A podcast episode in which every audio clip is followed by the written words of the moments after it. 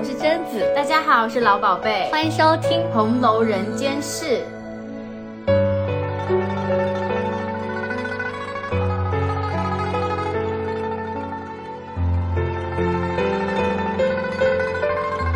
今天呢，这期我们还是继续聊大观园里的劳动者们。在之前，我们聊了日常事务部，就是围绕着他们的日常起居啊，这算是住。然后我们还聊了饮食部的茶房、厨房，这算是吃。那我们所谓的吃穿住行嘛，我们已经聊了吃和住，那我们接下来就聊一聊穿和行。这个穿呢，就肯定是包括各色的服饰里一层外一层的衣物，也包括鞋袜和配饰。那行呢，指的就是大家在园内公共交通是怎么出行的。嗯，但我这里要说明一下，因为我们这期是聊劳动者，所以呢，讲到衣服，我们就不会去特别的去着重聊公子小姐的衣服是怎样讲究的，代表着些什么，有什么的意义。呃，我们主要是讲劳动者对于这个劳动对象衣服是怎么样运行。他们的嗯，在大观园里呢，这些衣装们是由针线房和裁剪房制作出来的。然后这两个名字是我们乱取的，不是官方的名字，原文里并没有很明确的叫出他们的名字是这两个。那我觉得这样好理解一点。对，然后第一部分我们就先聊一下衣装部，可能就包括针线房、裁剪房和浆洗处。嗯。那就先从针线房和裁剪房开始讲起。不过这里有一点特殊，就是我们本来只想聊大观园里的劳动者嘛，就说我们绝对不先延伸到贾府，但是主要是贾府太宏大，对对对。但是从书里我们其实可以看出来，针线房和裁剪房是府内公用的，就是它并不单独隶属于大观园，就不像上期聊的厨房和茶房是在大观园里单独设立的。我突然想起来，我在阅读的时候有发现一个东西，就是丫头们都有一样的青缎子背心，我感觉那个就是他们的。制服制对工服这样子，那这个工服是哪里来？是谁做的呢？他们自己做吗？我觉得这种制服有时候会有统一的针线房、剪裁房一起出品的。就为什么这么说？就四十五回，阿凤就说嘛，说你们年下添补的衣服还没打点做。误了别人也就算了，误了姐妹们的怎么好？就是可见大家都和饮食有份力一样，衣服也是有份力的。哎，其实除了丫头有一样的衣服，小姐们也是一样的嘛。就是三春和黛玉不是经常会有一样的衣服，就包括雪天的时候穿的那种防雪的鹤氅也是一样的，所以就。可以推断出来，针线房和裁剪房是要统一提供上下人等的衣服，就不是像我们想的，好像只供给公子小姐的衣服。而且呢，针线房和裁剪房，我们是从哪里找到它的痕迹呢？是三十二回湘云嘴里告诉我们的。就袭人说有件事情求他帮忙，有双鞋做到一半，他身体又不好，能不能帮他去做？湘云就说齐了，你家放着那些巧人不算，还有什么针线上的、裁剪上的，怎么教我做起来？可见平常贾府是有挺多针线不错的丫头的，比如说晴雯嘛。除了像晴雯这种巧人一般。的丫头之外，还有。针线上的、裁剪上的，就是我们命名的针线房和裁剪房，这就算关中的了，要负责制作我们前面提到的上下人等的衣装服饰。嗯嗯，之前呢，我们聊饮食部、日常事务部，经常举的例子是宝玉老师。嗯嗯嗯。然后这一回呢，讲衣装部，我们就挑了一个比较少见的例子，就是林妹妹的穿搭。通过林妹妹的穿搭来了解一下一位小姐身上有哪些是需要针线。房和裁剪房来制作的呢？我们哪里找到这个线索呢？就是在四十九回，说黛玉换上了掐金挖云红香羊皮小靴，罩了一件大红羽纱面白狐狸里的鹤氅，束一条青金闪绿双环四合如意绦。头上罩了雪帽，林妹妹这一身真的每一件都有讲头啊！我说的讲头是指对针线房和裁剪房来说都很有讲头。比如说掐金挖云红香羊皮小靴，这里就涉及到好几种工艺了。掐是一种针线工艺嘛，掐金挖云就是用金线掐出那个边缘，再用其他丝织品去挖出云头形，装饰靴尖。红镶羊皮小靴，顾名思义就是染成大红色的羊皮。然后我们现在眼前浮现的就是一双底色是红色的，嗯，然后靴头有云头形，有金线掐出来的，很精巧的装饰的一双小靴子。嗯，我突然想起来说，探春有给宝玉做过一双鞋。其实这些布鞋，我们就觉得说自己，嗯，小姐他们在房中是。可以自己纳这些布鞋的，但是涉及到靴啊、羊皮啊，这就得有一些专业的技艺去做这个事情。那肯定就是针线上的人去做这个嗯专业的事。再看林妹妹披着的那个大红羽纱白狐狸里的鹤氅，嗯。很复杂，我只能说 它原料也很复杂，工艺也比较复杂。就是大红羽纱是，首先是大红色嘛，嗯，和它的 靴子是有呼应的。然后羽纱呢是用鸟羽织成，有防雨雪的效果。所以你能想象出，它其实仿佛就是为冬天专用的，就是每一个小姐冬天都要配一个鹤氅，以防冬天外出之用，然后用来避雪保暖。哦，那而且这件鹤氅呢，外面是鸟羽，里面是白狐狸的毛皮，所以它。针线房的人是需要把这两个部分用他们精巧的工艺组合在一起。对啊，白狐狸毛肯定是用来保暖的嘛。嗯。然后外头鸟羽其实又轻，然后就你知道就不会积雪，雪能落在身上的会滑走。林妹妹这样穿完之后还不算，曹公又写她束了一条青金闪绿的绦子。这个青金闪绿，我看到这四个字组合在一起就已经仿佛看见了它。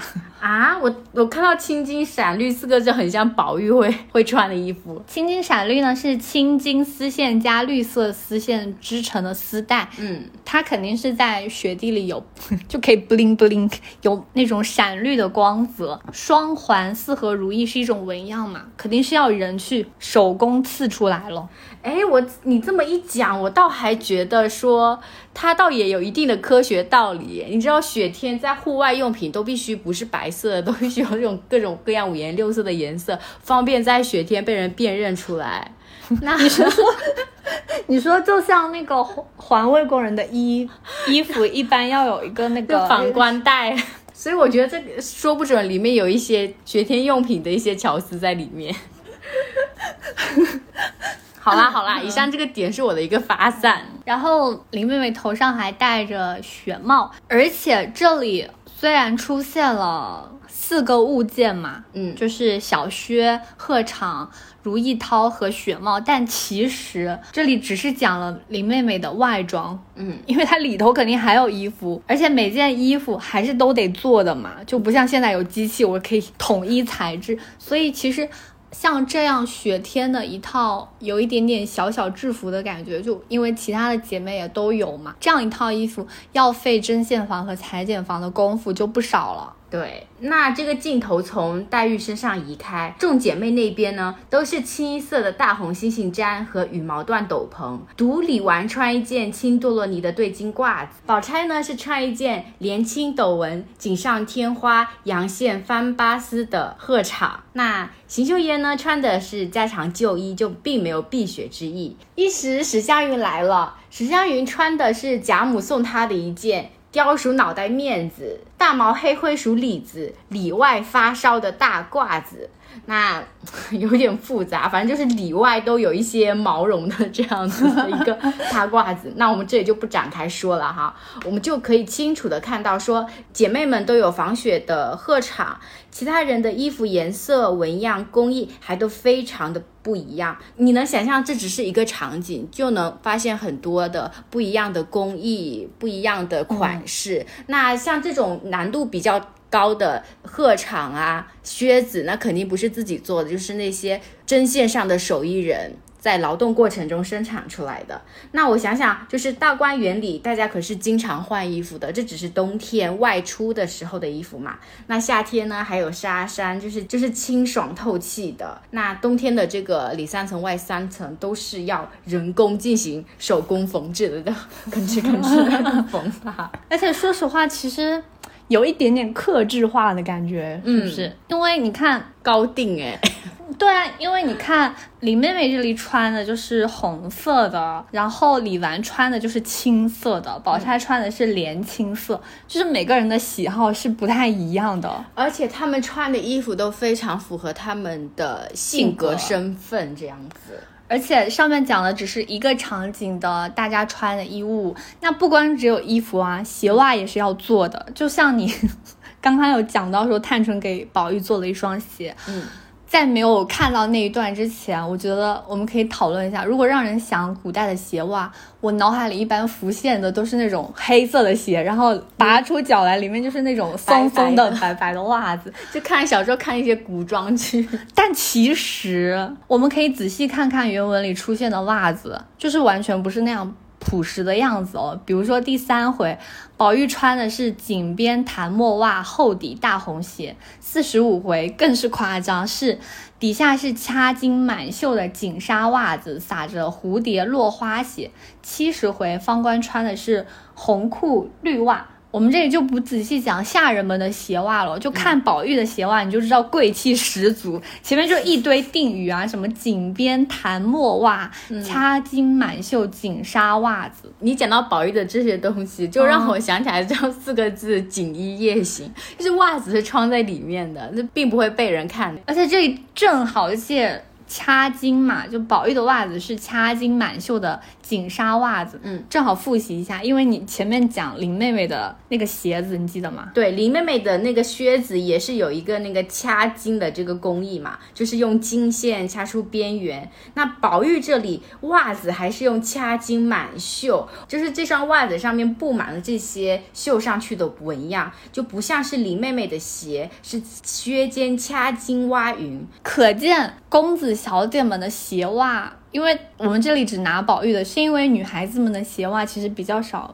讲到嘛。从宝玉的鞋袜工艺就可以看出来，大家公子小姐们是连那个你袜子尖儿他也不会放过的。对就针线房和裁剪房的工人们、劳动者们，我这想起我生活中的一个经验，就是结过婚的都知道有那种绣和服之类的嘛。然后绣和服的价格呢，就是以它这个红底上面有多少哦纹样绣的那个来定价格。然后机绣的就是机器绣的，那就会比人工绣的便宜。如果人工是满绣，那这件绣和服就出价就了不得了对对对，那你想想，在呃换到《红楼梦》里面，公子小姐 他们连袜子上面都是绣满了，你可见宝玉身份之尊贵。嗯。而且我们讲的是衣服、鞋袜的工艺，那不止这些，还有配饰，比如说荷包啊、烙子啊，就比如说婴儿会打烙子嘛，嗯然后绦子，就林妹妹刚才竖的那个青金闪绿的绦子、扇套，就更别说了，非常非常之多。而且公子小姐们是非常讲究搭配的，对呀、你不能说你你手乱搭对你不能乱搭，而且不能首饰盒里。我只有一根绦子，这万万不行呐、就是每天首饰盒打开，然后很多，然后而且挑一个纪念的配饰这样子。那这个配饰达人就一定是贾宝玉。就是你想想，在宝玉在外出社交回来，就是你知道外出出去的时候总是个人五人六的样子 你。真的。宝玉也可算是一个贾府的门面吧。宝玉那一场那个装扮真的是碧彩辉煌，我只能说，头上戴着束发嵌宝紫金冠，齐眉勒着二龙抢珠金抹额，竖着五彩丝攒花结长穗宫绦，项上又是戴着金螭璎珞，又有一根五彩丝绦系着一块美玉。对，然后然后他换了家常衣服，也换了发型之后，还会有一些配饰，就一串四颗大珠，发梢上用金八宝坠角，身上的配饰呢，仍旧带着项圈、宝玉的记名锁、护身符等物，就不得不说，它真的很精致。而且我觉得我们可以聊一下这些配饰里，固然有那种金宝珠玉是不用针线房和裁剪房去做的嘛，嗯但是有一些是真的要人工做的，比如说二龙抢珠金抹额，这肯定是要刺绣啊。对呀然后宝玉的五彩丝团花结长穗宫绦，又很显然和前面简单提了李妹妹的。青金闪绿双环四合如意绦又完全不一样，就是材质工艺又都不一样。且宝玉这里的配饰还没完，他又有一根五彩丝绦，系着一块美玉，就他身上的配饰是从头到脚到身上都是需要针线房和裁剪房去刺绣。哎，我觉得甚至要有有一些设计，哎，因为那个纹样。对啊，它可能还要。搭配它的一些配饰来进行设计的。这边我又想补充一个观点啊，就是在邓雨香先生的《红楼风俗谈》里面，他有说，其实曹雪芹呢是把书中主角的服饰戏剧化了，其实是为了珍视隐去的政治目的。那宝玉的衣服，我们刚才说它超级华丽啊什么的，那的原型只能是在戏台上面找到，那就是模糊了那个年代感，但是同时又特别华丽、特别突出这个主人。公的性格这样子。你讲到这个戏剧化，我就想到之前看巴西版《红楼梦》，应该是宝玉的扮演者欧阳奋强先生。对他有写一本书去讲他的幕后故事，他就有说宝玉出场的时候，他也借鉴了。那个戏剧里面的步子，所以宝玉出场的时候才又稳又大方，有那种公子的气度，同时又保留孩童的天真。然后我当时自己看的时候，其实没感觉，结合他那样讲再去看，我就会觉得真的不一样。因为我后面又看了其他版本，就是确实有那个步子和没那个步子差很大。就是整个人的气势就出来了，对不对？那我们再回到宝玉身上，就是我们还要特别提嘴的配饰，就是香囊。香囊这个东西，因为它发生出了很多故事。就十七回，黛玉做的那个香囊，就还没做完就把它剪掉了，那个生气了。是一个很精巧的一个香袋嘛。然后还有就是傻大姐在园中 捡到了一个那个色情香囊。你取一个这样的名字，当然少佛。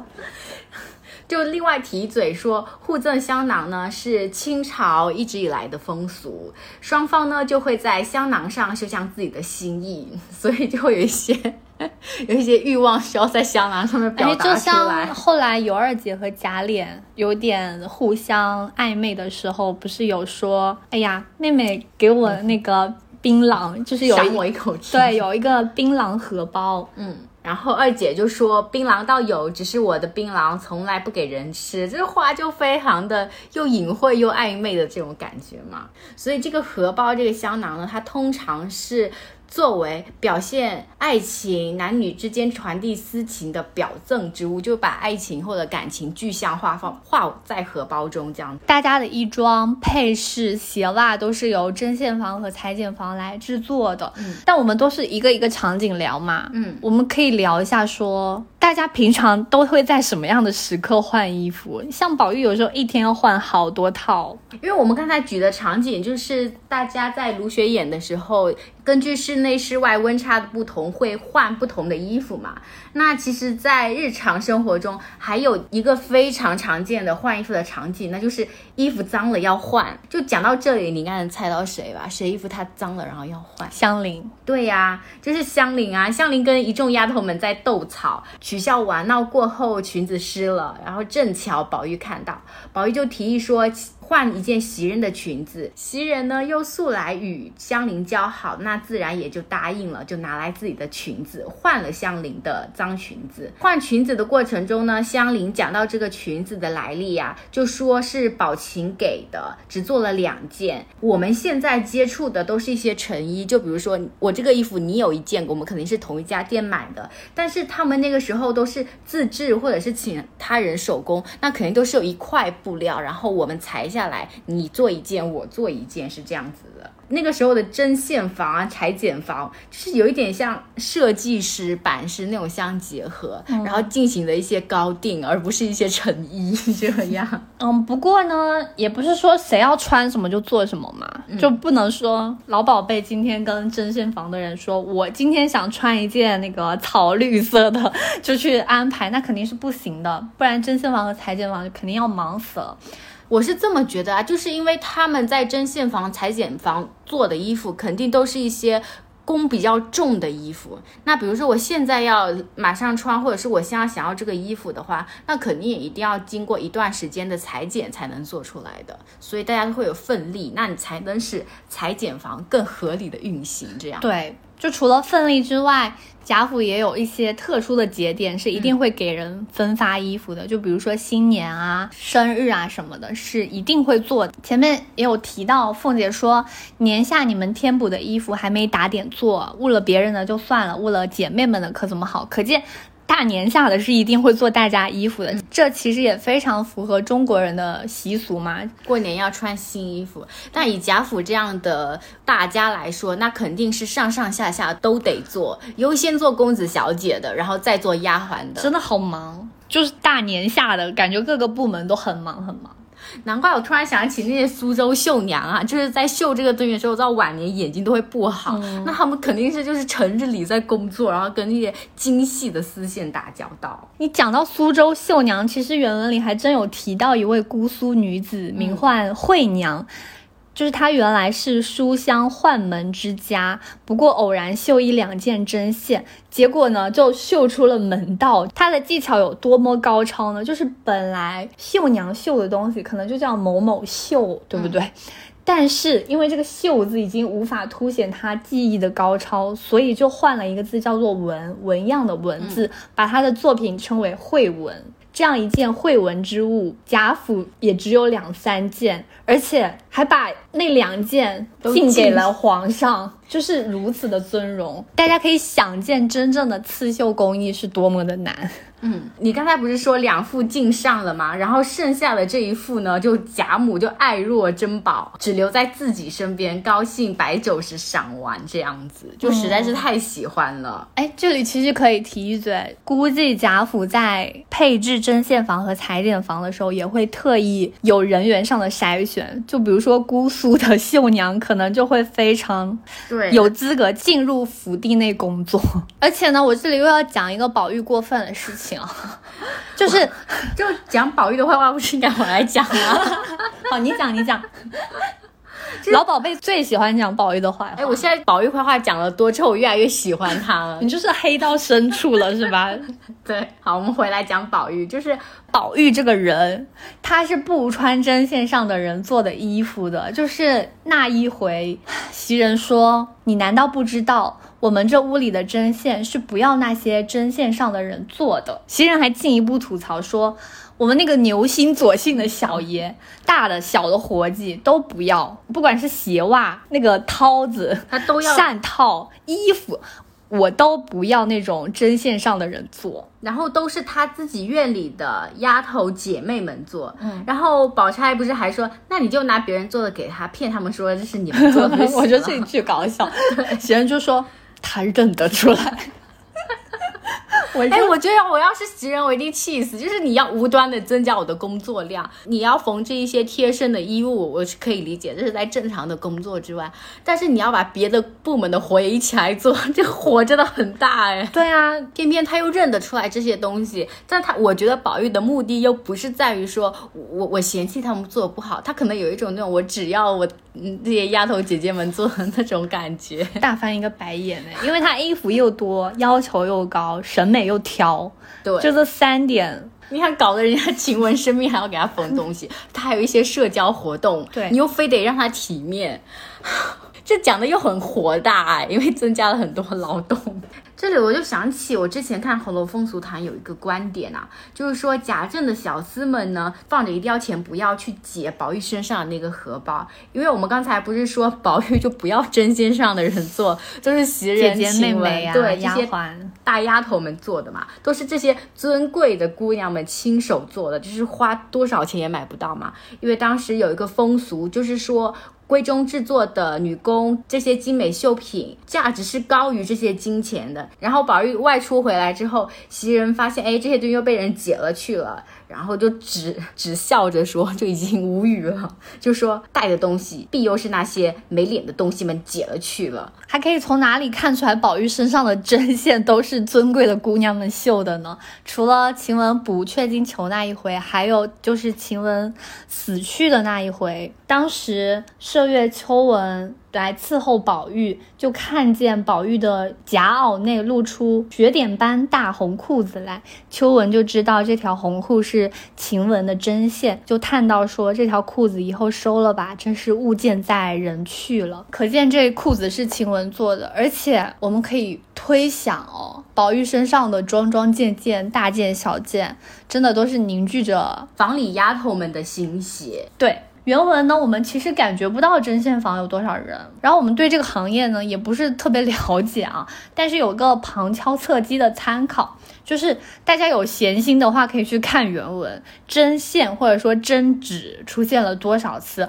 我真的这一查就有点惊讶到我自己，因为我发现实在是太多次了。就大丫头、小丫头、小姐们啊，真的是动不动就拿着针线放下针线，手里拿着针线午睡啊，什么紫娟刚做了一回针线啊，袭人针线做累啦等等，就是大家真的是有事没事都在做针线，而且那些针线都是遍布在原文。很小很小的情节里，不仔细去看的话，其实你就会忘记他们原来是在做针线的。但它其实散落在各处，各处都有这些针线。嗯，然后就感觉单靠这个针线处、裁剪处都忙不过来，而且估计还有一些特别克制化的要求。对。还有一个侧面证据可以证明针线房和裁剪房的工作量有多大，就是宝钗有一回和袭人说，湘云家里嫌花费大，不用针线上的人，都是女眷们一起动手，这就可以看见嘛。就像史侯府和贾府都是一样的，他们都是有针线上的人了。那湘云家去掉针线上的人之后。女眷们自己一起动手要做到什么地步呢？宝钗说，湘云在家里做活要做到三更天。对，所以湘云都很不愿意回家，她每次回家的时候都会想要说，下次记得叫我来，嗯 逃避一下 工作量。也，我觉得这是其中一个原因啦。嗯，但是可以感觉出来哦，你看去了针线上的人之后，湘云他们做活要做到三更天，然后。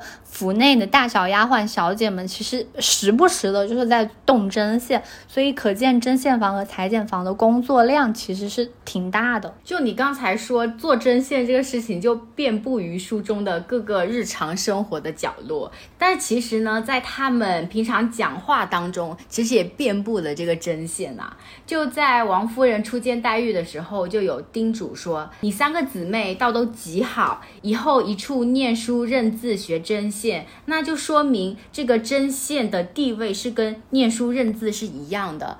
况且呢，贾家还是大户人家，他还能让女生去念书、念书，对，念书认字。虽然念书念的也不是那种书啦，是女诫这种书，但是还是能够感觉出来，这个针线的地位是非常高的。就还有在介绍李纨的时候，就有说她为之世亲养子，外则陪侍小姑。针纸诵读而已。除此之外呢，我们的凤姐跟李纨在启示社的时候还有说到，说亏你是个大嫂子呢，把姑姑娘们原交给你，带着念书学规矩针线的，他们不好，你要劝。这种种说的就是针线。那为什么针线的地位这么高呢？就邓余香先生也有个介绍，他说时代的隔阂，今人往往难以理解古人。就比如说林黛玉，看书的人只会注意到她读书作诗是个才女，而不知道她另外接受的教育及闺教，就是闺中的教育。这是封建社会所谓的诗礼之家对于女孩子最重要的一种教育方式，而闺教的最主要方面就是女工。那女工就是包括刺绣和裁衣。通过邓余香先生的介绍，会让我自己反思到的一点，我们在谈论针线的时候，会不自觉的带入说，黛玉、宝钗这种小姐，她们也要去做针线，仿佛，嗯，对她们应该不用做这些针线。家里的开支减少，湘云在家也要做针线，她也还要去做这个事情。就她当她们小姐们做这些事情的时候，我们是保持一种啊，原来你也还要做，或者是湘云好可怜的那种态度。她还得做这个事情。但是我们如果聊到说，哎，晴雯的针线好，那又出于一种赞扬的心态，是哎，他的业务很好，有一种职业精神。我觉得这就是误解，就是典型的用现代的眼光去。理解以前当时的情况，嗯，就像前面我们有聊到的惠娘，嗯。她也是诗书大家的小姐嘛，但其实她也是要做针线的，类似于一种德智体美劳全面发展。但我听到这里，我其实还蛮有感慨的，就是因为我感觉，虽然我们今天聊的是劳动者啊，但是古代其实是深深的把女性死死的压迫在这种所谓细枝末节的事情上的，就是针线上面，而且在古代，女性的价值是深深被和女工这个事情绑定起来的。就像你刚刚说的，闺教就是这样，闺中对他们的教育就是这样。所以我会觉得，当社会价值是这样评价你的时候，你就根本没有时间去所谓的读书写字看世界了，你没有走出去的机会。就不管是你的父母家长。身边的姐妹，比如宝钗啊，或者是社会上的人对你小姐们的评价，就我们可以想见，比如说贾府的姑娘们要跟别的府地的人有社交活动，为了要给小姐们所谓的相中一个好人家，那个好人家对小姐们的评价一定不是说这个小姐学贯中西，这个小姐看遍了世界，而偏向于说这个小姐是否贤良，是否会女工。嗯。我就会觉得，其实有有一点点悲伤吧。对，我觉得，而且也是因为这个体制的原因，就不会去想到其他的，就仿佛这才是天经地义的感觉。因为就看着李纨自公才，我们就可以想见当时的社会评价是什么样子了。对，而且其实说实话，女工这个东西，有的人天生很擅长，但有的人天生就是并不怎么擅长。但是因为这一刀切的评价体系，就使很多人丧失了个性发展的可能性。嗯，而且也丧失了，就他天然在这个评价体系里就次一等了，即使他天生并没有犯什么错误。你说他手很笨是吗？那这个人就是我，我这个人真的很不会。这种没关系，上一节你在那个饮食部已经找到自己的归宿，你就是要干厨房的，贪一些钱财这样子。好了好了，这里讲的太沉重啊，沉重了。嗯嗯嗯嗯。还是讲回来，衣装部的劳动者，前面讲完了针线房、裁剪房，现在针线裁剪完了，衣裳做出来了，穿是由丫头来伺候嘛。但穿完之后总得有人洗吧，所以这里就可以告诉大家，衣装部还有一个部门叫浆洗处。当然，这还是我们取的名字啊，不是不是它的正式名字。嗯，这个贾府的洗衣是由专门部门负责的。你就刚才说，贾府的众人的衣服是里三层外三层。就算是有洗衣机、烘干机、熨烫机这种东西，那你估计也得分开洗，不同的材料，然后不同的熨烫方法等等。这个线索啊，其实在文中也出现过好几次。就四十六回的时候，鸳鸳鸯嫂子，也就是老太太那边浆洗的头啊，那就说明肯定是有这个部门。然后五十八回的方官干娘，她说原系荣府三等人物，不过令其与他们浆洗。皆不曾入内侍应，就是江喜的这些婆子妈妈，其实他们的地位一般，对地位很还不能够进入到那种房中这种。然后在七十四回里面，平儿说老太太那边傻大姐的娘可巧也来送浆洗衣服，就是洗好了的，然后再送过来这样子。其实从以上三个线索吧，我们就可以推断出来是有专人洗衣服的，嗯，这种负责浆洗的部门。而且这里是说老太太那边浆洗的头儿，就是他不是说浆洗的头，而是老太太那边浆洗的头，说明老太太院子里本来就有一个浆洗处。可以推论一下，说是不是不同的主子那边就有不同的浆洗处？但是原文没有太多大观园浆洗的证据啊。不过我们可以从贾府体制来稍稍推断一下，可能是各院各搭配一个浆洗处，也可能是集体送到所谓关中的浆洗处去。就比如说大观园有一个地方是专门的大浆洗处，也有可能是大小丫头们洗一部分衣服，就毕竟衣服很多，可能真洗不过来嘛。送一部分送到浆洗处去，所以这里就可以解决我们之前的一个疑问，就感觉日常事务部的大小丫头婆子们不太洗衣服，都是谁洗呢？嗯，因为在三十六回里面，袭人说，他说午间要去池子里洗衣裳，不过这里不好判断究竟洗的是什么，是洗洗谁的衣裳，是偶然为之呢，还是每次？如此，对，就是不好判断说袭人到底是不是要负责洗宝玉的衣裳，就不好推断嘛。但我倾向于是各院有专人或者是有婆子负责去洗衣服，哎，就是你是说浆洗处是各个院落都有？对，就是我倾向于这样子讲的。就是首先从文中来看嘛，就是在二十四回的时候有个证据说，只见老嬷嬷进来传凤姐的话，说就是她那个老嬷嬷跟秋文他们说啊，说明日有人带花匠进来种树，叫你们严谨些，衣服裙子的别混晾混晒的，就怕给别人看到嘛。也是这一回，宝玉叫晴雯拿帕子去潇湘馆，晴雯听了，只拿着帕子往潇湘馆来，然后看见春仙正在栏杆上晾手帕子。这个手帕子啊，经常也会出现洗手帕子的画面，就是麝月在海棠下晾手巾，碧月来怡红院要手巾。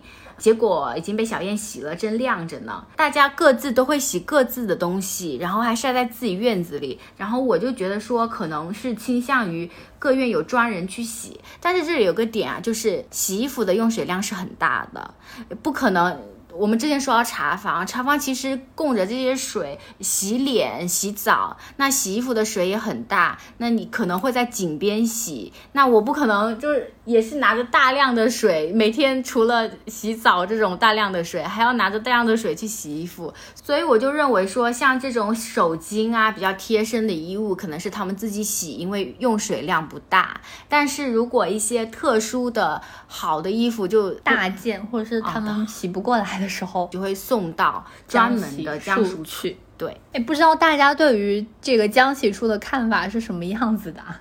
如果大家有想法的话，可以在评论区跟我们聊一下。这里也可以聊一下“江喜”这个词啦，因为这我觉得这个词还蛮奇妙的。就顾名思义，江喜就好像要用一种。黏糊糊的浆，然后用来洗衣服嘛。但是呢，我们想到古时候洗衣，就会出现一些电视剧里的画面，就是河边有很多妇女在拿着木锤在那锤衣。哦，对，我深受这个影响。我小时候还就演过家家的时候，你说过家家的时候就是那样演是吗？洗衣服还要用那种锤，就演过家家，还有演那种古代过家家。天哪！你们分好细哦，对，好啦好啦，回来说就古代江西了。那为什么要叫江西呢？其实 我有点，因为因为古代国家才孝道。对，因为古人在洗衣服的时候，首先用皂角洗干净，洗干净之后呢，用。米汤或者是淘米水放在一口大锅里，用小火慢慢的煮，煮到沸腾，然后等这个浆水，所就是浆洗的浆，冷到一定温度之后，再把洗好的衣服放在温热的浆水里，不断的去搅拌。然后直接捞出来，用清水漂洗一遍，最后晾干就可以了。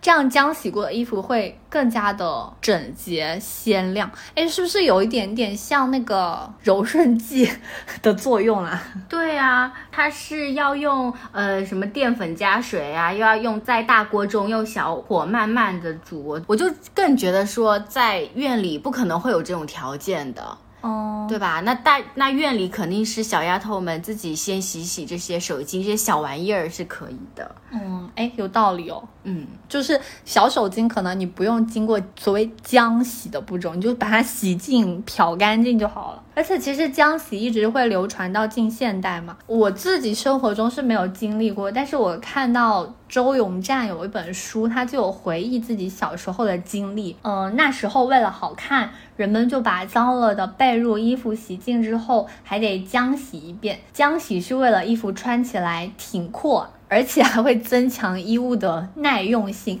它就有聊到浆洗的步骤，其实和我们刚才讲的古人的方法是非常非常一样的。嗯，就是这样，浆洗完的衣服就会鲜亮平整。特别好的衣服还得用烙铁去熨一熨。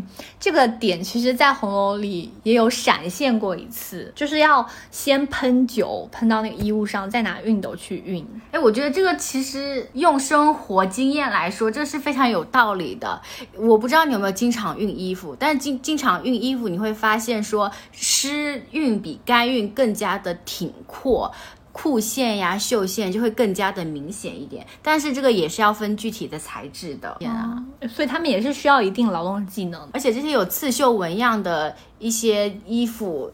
制作很精良，它不是不是像我们说的，就是投到水里面转一转，它就会坏的，就会有不一样的工艺，可能还是要用布擦拭或者是怎么样的。好，去弄。那现在我们基本上聊完了衣装部，就包括针线房、裁剪房和浆洗处。然后从原文来看，其实浆洗处的地位是比较低的。虽然我们刚才觉得它还蛮需要劳动技能的，但是还是地位比较低一点。所以洗个衣服也并不是那么容易。我们只是觉得做衣服难，但是洗衣服 不要小看它。嗯，就是公子小姐们、丫头们出去能够光鲜亮丽，可少不了我们衣装部的功劳，少不了傻大姐的妈妈。好啦，开玩笑啦。那我们衣装部就聊到这个部分，吃穿住行现在聊完了，吃。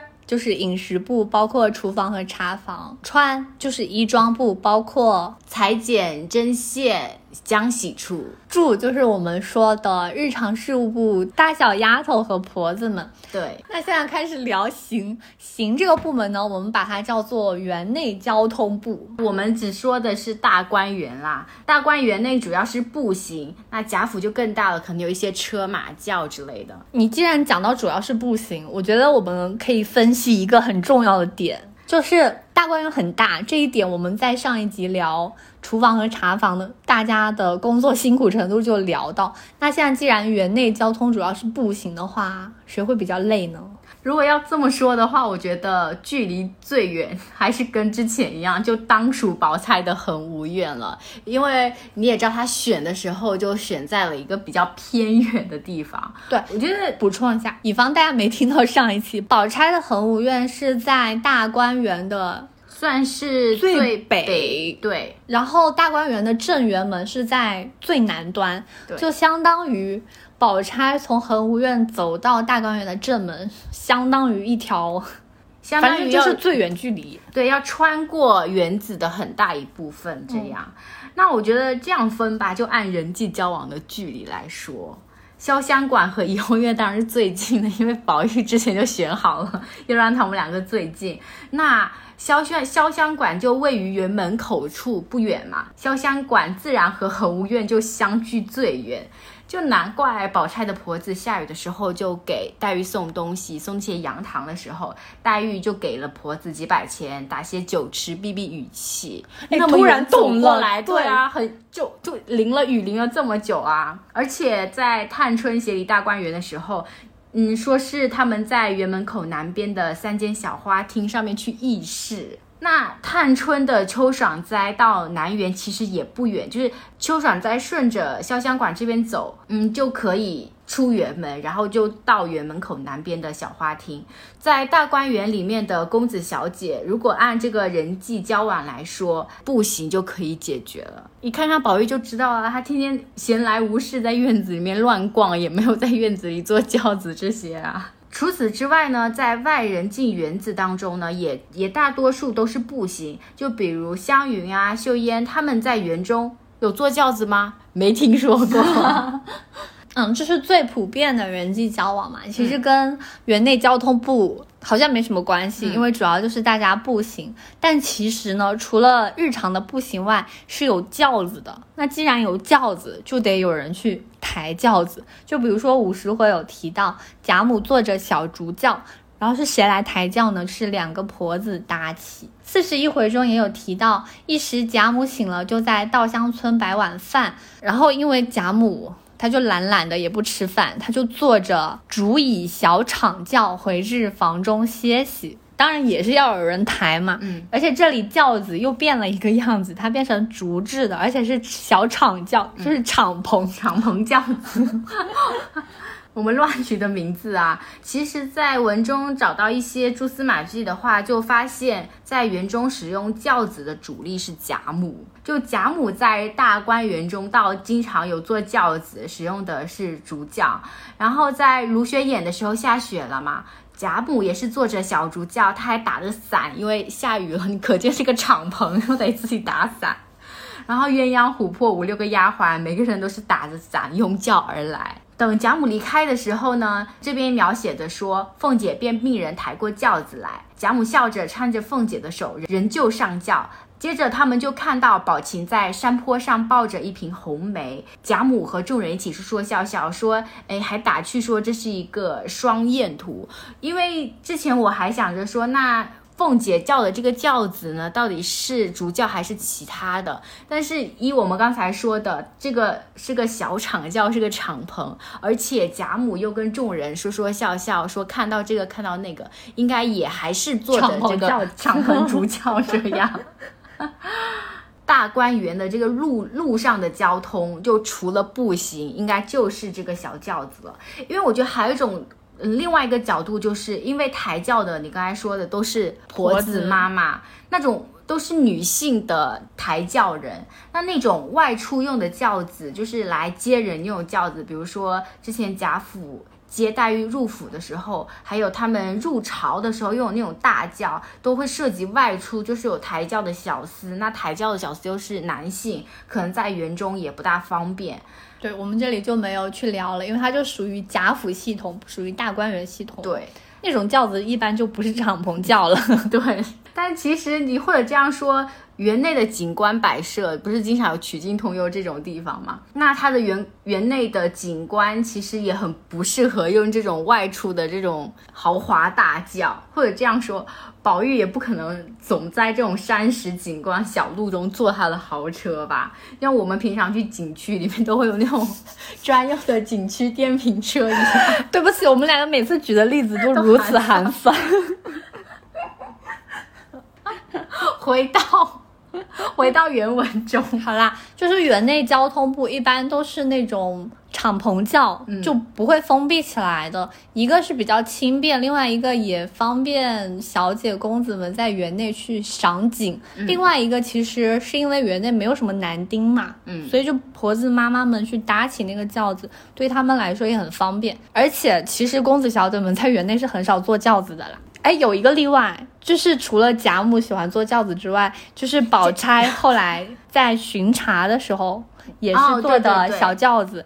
因为我们刚才有讲到，宝钗在 园内的最北，然后她要巡查完每个院落，那可不是像宝钗平常从恒芜院走到园门那样的距离，她是。折返跑，而且如果这样子一间一间的巡查的很累，那那步数起码有两万步以上之类的。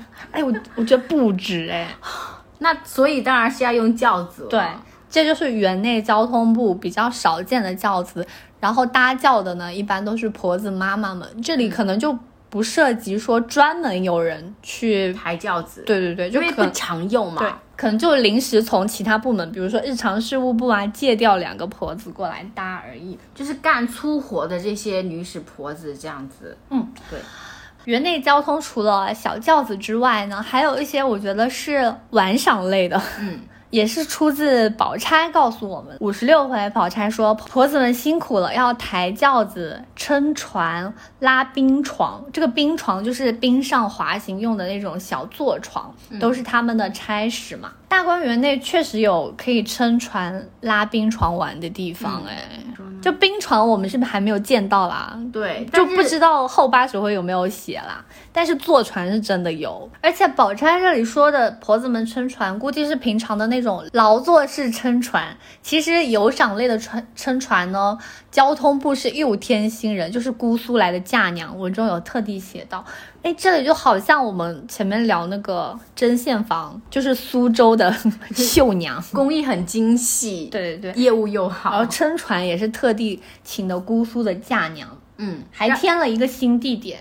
就是平常的船只是放在船屋里的。刚才你不是说到说这个婆子们撑船是平时的劳作撑船嘛？我觉得这也是极有可能的，因为。他们在园子里有种莲花嘛，那肯定是很大的一个池子。那你要去，宝玉又要说让人把它拔了去，那肯定是要在水中作业的。嗯，那就需要这些小船去做一些水上的劳作，就可能是婆子们平常驾着船去拔荷叶、养护或者莲藕啊之类的。嗯，这次的那个撑船玩乐线，我觉得很漫长。因为李纨不是准备了那个船只嘛，贾母就说，既然他们准备了，我们就坐船，就从紫菱洲一带走来，撑了两只唐木舫。嗯，这个唐木舫呢，这个唐木就是也叫沙糖木，因为它材质比较轻，又可以做木屐，也可以做船。哎，那宝玉那一次雨天穿的唐木屐，应该跟这里的唐木房是同一个材质。然后呢，这个房呢是指有彩绘的船。我觉得贾府的细节真的做的很到，因为你想想，它这边可能就不大，就是小小的船，然后又特别的精细，还有一些彩绘。嗯，就不是两叶扁舟，是两只唐木房。对，就不是那种随便的小船。然后大家上了船之后呢，凤姐还说我也要来撑船。他这他这段是在搞笑吧？对。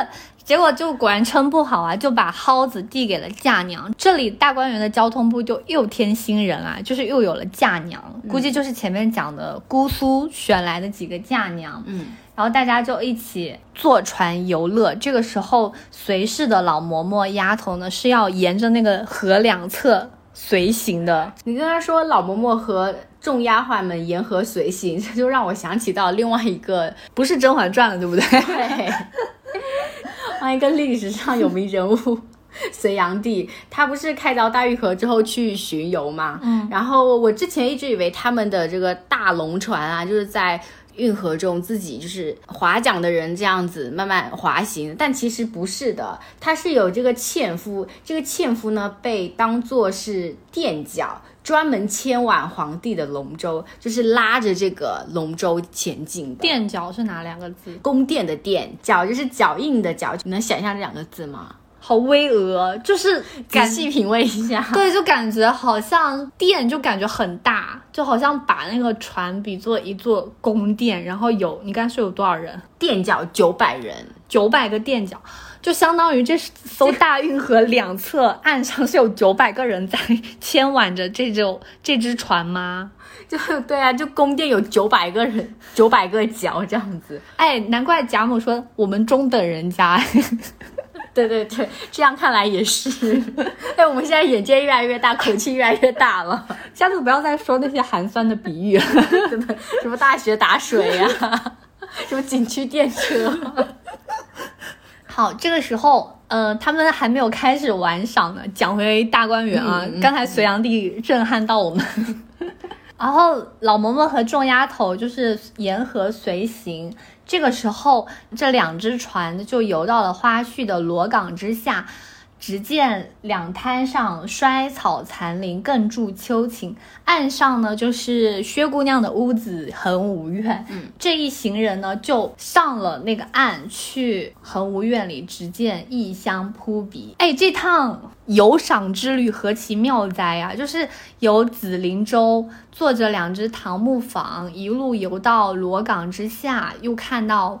岸上的景色，上了岸之后又异香扑鼻，就何其乐哉！但是当我们转换视角，就会发现，因为嫁娘要一路随行嘛，嗯，就是要一路驾着这只船供他们游赏。到了这里，我是要滑慢一点还是滑快一点？我是要平稳一点还是迅速一点？反正就是种种有讲究。更何况中间凤姐还说我要来撑船，我要跟那个嫁娘呢。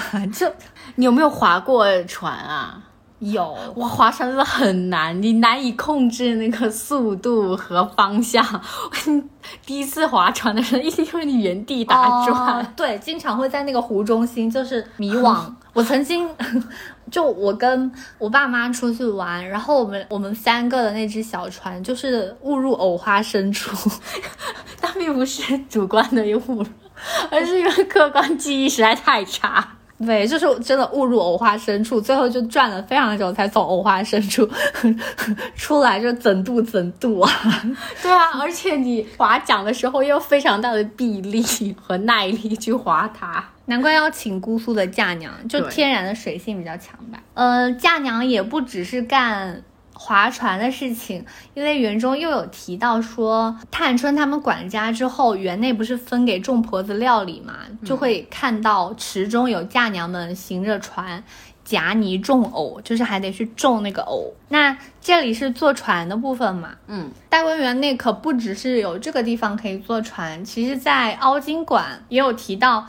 微风一过，泠泠然，池面皱壁铺纹，真令人神清气静。湘云就说：“哎呀，这会子坐上船吃酒倒好，就可见凹晶馆这里也是可以。